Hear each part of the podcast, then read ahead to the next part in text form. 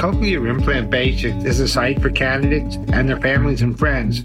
If you have been told you qualify for a cochlear implant, these podcast interviews tell how receiving a cochlear implant can be a life changing experience. You will meet recipients who face a hearing loss and that hearing aids could no longer provide comprehension of speech or music. They face growing isolation, inability to socialize, or compete in the world of business. The joy of music disappeared. They explain how receiving a cochlear implant changed their lives. Welcome to Cochlear Implant Basics. A reminder Cochlear Implant Basics is not sponsored by anyone, nor is it offering medical advice. Please consult your own healthcare provider. Good afternoon we have the executive director of the American Cochlear Implant Alliance this afternoon. Would you please tell me your name, the date, and where you're at? What city? Thank you, first of all, Richard, for having me on your podcast and helping to expand information about cochlear implants and access. I am Donna Sorkin. I'm the executive director of the American Cochlear Implant Alliance. And it is, I believe, the 12th of October. Tell me a little bit about the American Cochlear Implant Alliance. What kind of organization are you and what's your objective?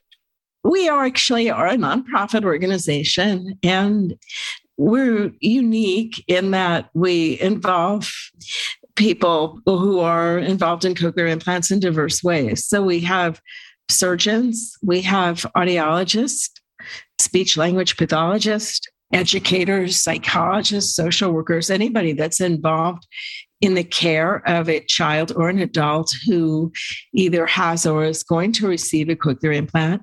And then we also have a number of adults who have cochlear implants or are interested in cochlear implants, such as yourself, as well as family members we have parents of children who either have or are exploring cochlear implants and other family members. And then we have military members. We actually offer a membership to anybody who has served or is in the military for free. I've noticed from some of your postings and all that you basically also serve as a, as a political action committee for legislation. What kind of role do you play in that? We try to get involved in anything at the state or national level, sometimes local, but uh, less frequently, that interferes with awareness of or access to cochlear implants. So, some of the activities that we get involved in at the state level, for example, are Medicaid, and a number of states now are working to increase coverage of cochlear implants for adults. Um, children are covered in all of the 50 states because of aspects of national legislation, but adults, it's left up to the states. So we're involved in a number of states trying to ensure that adults have access in that way.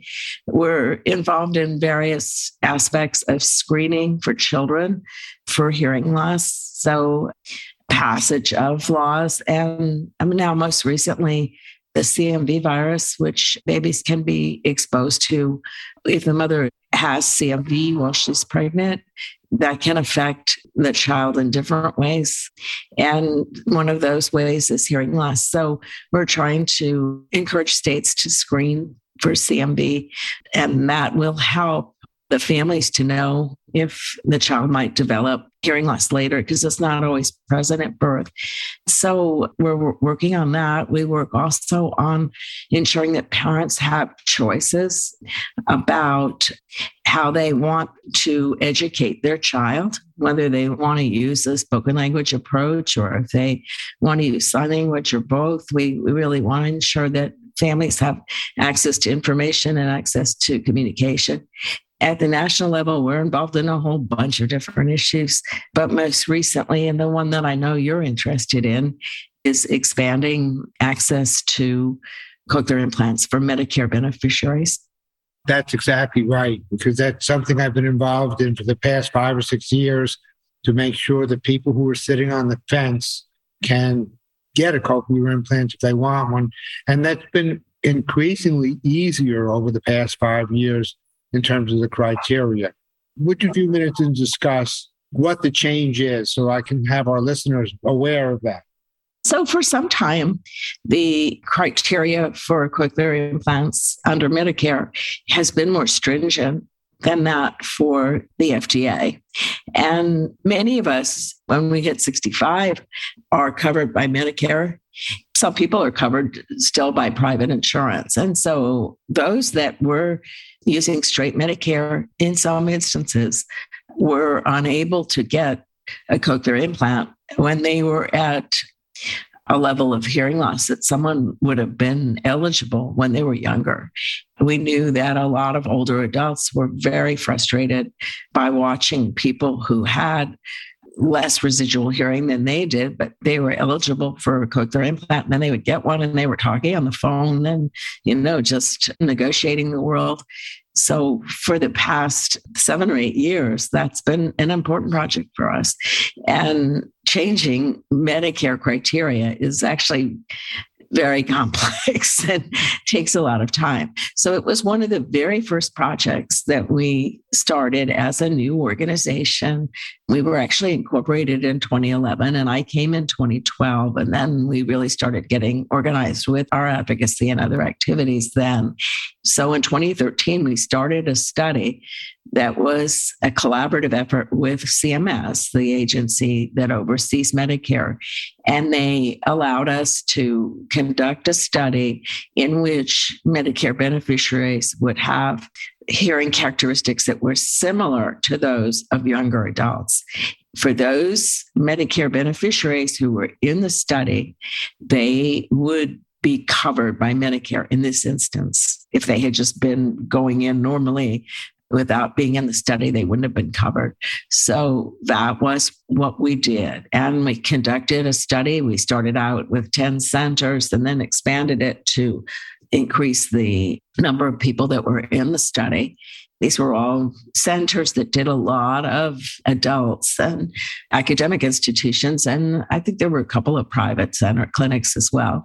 So the idea was we were going to track how well older adults did with hearing characteristics that were more like those that were in effect for younger adults. We wanted to see how they did, you know, if they improved, and we wanted to see if they had a greater extent of health issues, if they were not as able to withstand the surgery, if they had after effects because of cochlear implant surgery so all of those things were part of the study. They had some interesting aspects of it. They had a telephone test where they actually tested people before they got their cochlear implant and then after. These were tests that were done words and sentences. So those, of course, are easier tests than single words, which some clinics are using. But that was the testing protocol that that Medicare wanted us to use. So that's what we did. And then a study was done. It was published in one of the JAMA publications, so a very high level peer reviewed publication, an academic journal. And then the results of that from the study were submitted to Medicare. And then we looked at that and then we requested that they open a, a process which is known as a NCD or National Coverage Determination, that would follow a specific prescribed process that they use and then hopefully result in a change in those criteria for adults. So that's essentially what we did. But you took seven years, which is a lot of perseverance to get through that. Putting it mildly.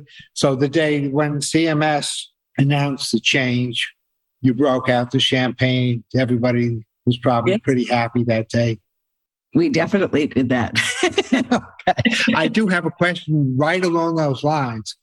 If CMS, which is Medicare, makes a change, do private insurance companies tend to follow with that or they wait until the FDA makes the approval? How does that work? So that's a really good question. And usually that's the case. But in this particular instance, Medicare is actually following private. The FDA's criteria have been in effect for quite a long time, you know, and so with the FDA criteria, they were saying that you could have up to 60% words and sentences and be a candidate. I mean, part of the guideline because you could, it's not the same for private insurance. Private insurance it depends on your particular insurance instrument. It depends on if your clinic goes in and pursues coverage for you that's what's called off label. So it's not exactly what the FDA criteria are. And the physician can go in and ask for that coverage for a patient. You can't do that with Medicare. This is new to me because I was under the impression that the FDA was a 40% speech was actually, was actually at 60. And so we were asking for FDA. FDA also says that adults with uh, specific hearing characteristics are eligible for bilateral cochlear implants. And there's also single sided deafness criteria from FDA. Medicare has chosen to remain silent on the issue of bilaterals and on SSD. And because they have remained silent, different clinics have different approaches to whether or not they will cover a patient who's bilateral or someone who has, you know, and then providing a second implant. Sometimes there are some clinics that will do it. It's a little risky because, as you mentioned earlier, Medicare does not pre approve. And if they come back and look at what the clinic has done and they don't exactly agree with their determination, they can have the money pulled. So it's a fuzzy area. And what we changed with this NCD was the amount of residual hearing that someone could have and be eligible for a cochlear implant. And the arguments that we used are the fact that people tend to do better. In fact, if they have more residual hearing, if they haven't been deaf for a long time, they tend to do better than if they've been deaf for quite a number of years. We also know that there are important quality of life benefits associated with being properly fit with technology, whether it's hearing aids or cochlear implants. People are going to have those important benefits. And increasingly, we're seeing an association between cognitive health and how someone is fit with technology. If people can hear and engage and go about their life, attending book club or going to the theater or talking to their friends, whatever it is, all of that contributes to our cognitive health. And so that was also something that the physicians and those who reviewed this determination at CMS. That was part of the consideration. We even took the Incredible Hulk in with us, and Lou Ferrigno. He was great. He was really, he was really, really great. So he just talked about the benefits that he's derived and the improvement that he has experienced in his hearing, including being able to use the phone, which he hadn't been able to do in a very long time, so we had some interesting tools in our kit that we used to convince CMS to make the change. And I think they're happy that they were able to make this change and provide the opportunity to hear for more older adults. So I'm very excited about it. It's been something that I've been working on for a long time. So, yes, we did break out the champagne when the rule came in. I've interviewed Lou twice for my podcast. I did one interview with him about three or four months after he was activated. And I did one with him in June of this year, almost a year later, to discuss the differences a year makes and how important rehabilitation is to get good results.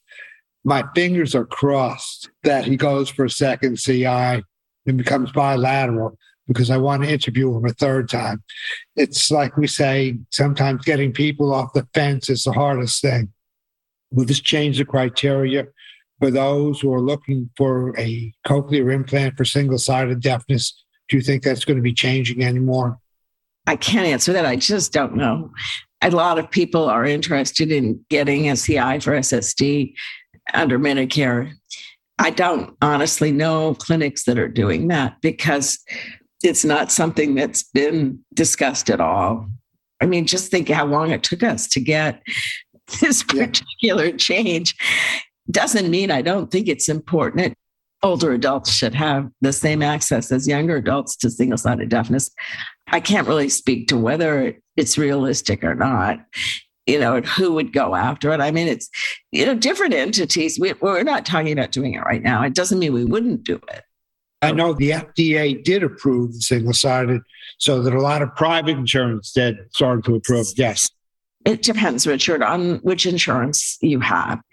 Coverage for private insurance is actually something that we work on for SSD I've had a number of conversations with one particular large insurer, which I'm I'm not going to reveal here, but I think that they're going to change. And the argument with them was that they were following the FDA guideline for children who have single-sided deafness, which right now stands at five years of age.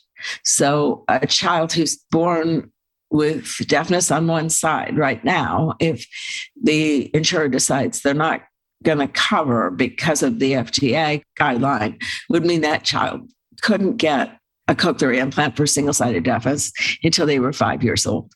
Of course, by that time, it's too late. The child's not going to get much benefit from it. And so, what ends up happening is the physician will go to the insurer and go through a set of procedures that they have to try to get the insurance company to go ahead and cover it, even if their policy says they don't cover or don't cover till the child's five. That is an area we're working on quite a lot. And we sponsored four papers recently that are on our website. If people go to acialliance.org and then look under the tab called awareness, there's a section of papers on candidacy.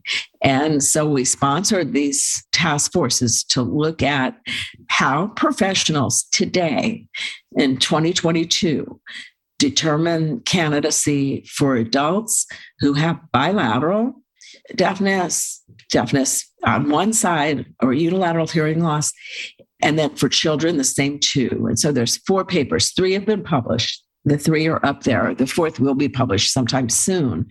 We are using those papers because they were developed by clinicians from across the care continuum and then published in a scholarly journal in our talking discussions with different insurers. And they have actually been, the pediatric ones that have been endorsed by the American Academy of Audiology. So that's huge too, because it says an important society of audiologists says, yeah, we agree with this. We're not necessarily about cochlear implants, we're about hearing care. We agree with what they're saying. We use tools like that. It's sort of a unique aspect of how we pursue access to cochlear implants because our mission statement says that we are an organization that addresses access to cochlear implants through research, advocacy, and awareness. And so we use those three legs of the stool to address the issues of access in different ways. And with the whole issue of access, you know, according to SSD, or in the case of Medicare and bilateral, we tend to conduct studies or we look at studies that have been done or we talk about clinical practice and then we publish research studies that are used by insurers and others. Insurers do look at research studies, and they, and you know it's one thing to go in and say, "Yeah, I do better with this," but that's not what they use to change criteria. They want to see published research. So that's a lot of what we do related to the candidacy criteria issue. And we use that also the state level. The state level kinds of discussions are different, but you know, it's still something that comes up. For example, right now we've been talking in the state of Washington to encourage them to include adults under Medicaid for cochlear implants. It's an effort that we started maybe eight months ago. We anticipate that in 2023 it will be in the budget and they will cover adults who may not be working because they can't hear. And so they're younger adults of working age who need a cochlear implant to hear, to work, to negotiate the world. So that's another way we use studies like this to encourage, in this case, state government to improve access. You have your work cut out for you. Sometimes we win. yes, but no, I mentor in 24 time zones and all around the world, and I have to be very much aware of legal and cultural differences and everywhere. I'm always surprised just within the 50 states, the differences that people have trying to get approval. Because one of the things I'd like to address when I did an interview a long time ago with Dr. Jack Wazen of Silverstein Institute here in Florida, he mentioned the fact that they were trying to get Medicare coverage for simultaneous bilateral cochlear implant surgery. And that spoke to me because I had simultaneous bilateral surgery, but it was covered by private insurance. And I did it just before my 65th birthday, so I wouldn't have to go to Medicare. So your work is cut out for you to reach out. It made sense to me because it's one operation. You don't have to go back to the hospital a second time, but they were obviously not interested without showing a paper of the benefit. The other day, when I watched your presentation, uh, Teresa Zwolan, what was her role within uh, the ACIA? Terry was a very early leader of the organization. She was one of the co founding chairs of the organization. She has been an audiologist in cochlear implants for over 30 years. She was the director of the cochlear implant program at University of Michigan before she retired pretty recently when the organization was started, the co chairs were Terry, an audiologist, and Dr. John Niparko, who was a surgeon who started out his work at Johns Hopkins. Dr. Niparko was actually my surgeon. I have a cochlear implant, and he was on the board of every organization I've ever served. So I, I knew him quite well. The two of them were very early leaders, and when I arrived on the scene in 2012, they were both on the board. John was the chair of the board at that time, Terry was the vice chair. It was the priority of the board that we would pursue this. And so the two of them and Dr. Craig Buchman, who now is at Washington University in St. Louis, were what's called the principal investigators.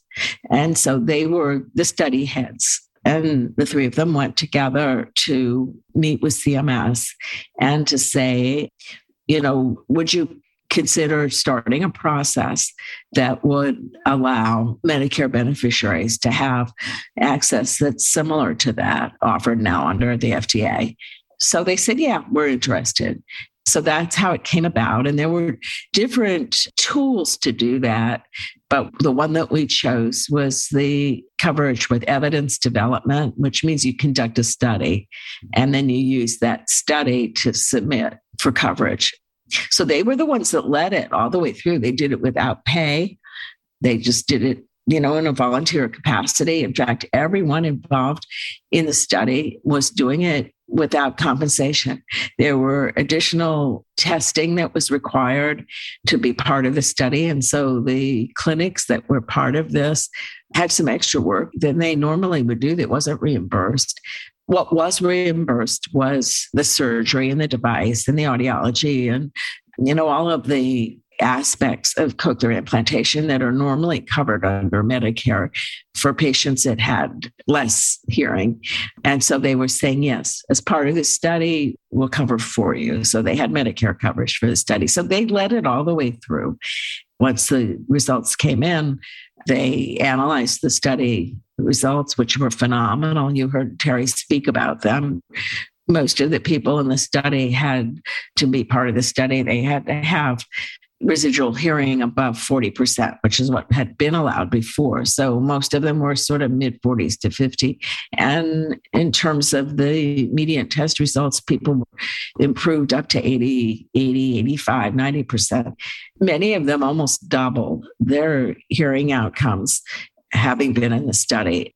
We're going to be writing some articles about the study in a number of professional as well as consumer publications. And we we did interviews with three of the study participants and just, you know, asked them, what's this meant to you?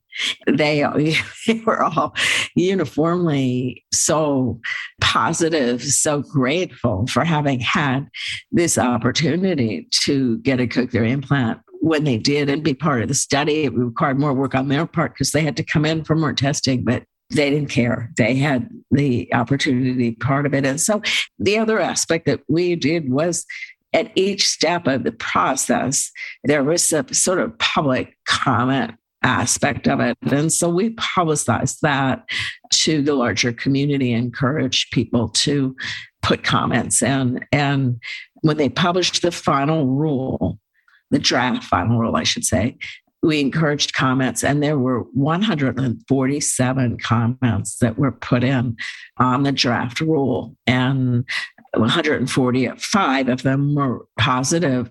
There was one that was sort of ambiguous, and one that, in my mind, didn't make any sense. That was negative. And then they went with essentially what the draft had been and finalized that to be the final rule. So we put a lot of effort into ensuring that the larger community knew it was going on and participated in the process, both in terms of serving as study sites and then commenting along the way. There was quite a bit of buzz in professional magazines. We also went to the adult consumer conference, HLA, at one point, and Terry and I, in the very early timeframe of the study, we solicited volunteers.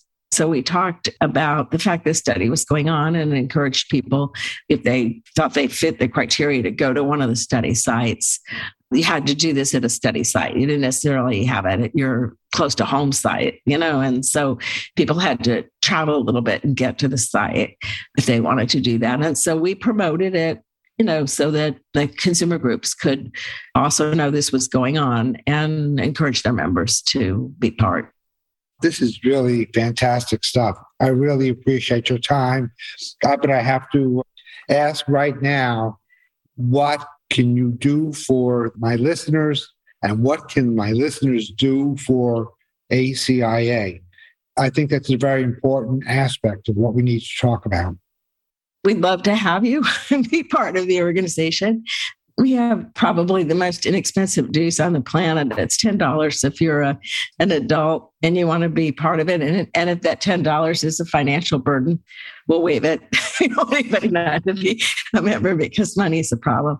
You know, we have a, a lot of great information that we have. Actually, a lot of it's free. Most of the information on our website anybody can come on and have one of the resources that's extremely popular is we have a blog on adult rehabilitation that's in there there's i don't know 40 or 45 blog posts it's written by a speech language pathologist Naama Tsach she's Israeli and she goes back and forth between Israel and the US. And uh, she's one of our wonderful volunteers. So she writes the blog. So that's up there. Somebody can go up and see them. And then we also look for people to be part of our consumer volunteer network, like you are, Richard. And then that way we can provide support and information for people who want to do just like what you're doing. You know, you come on and you keep yourself informed and then you share the information, support others. So that's how your listeners could be part if they would like. And they, they want to just join, they can join, but we'd love to have them as part of our advocacy network as well. Thank you so much for your time. And I know that the listeners are going to get so much out of this interview. And I hope your membership shoots up by 6,000% next week. Thank you so much. Really my pleasure to be with you.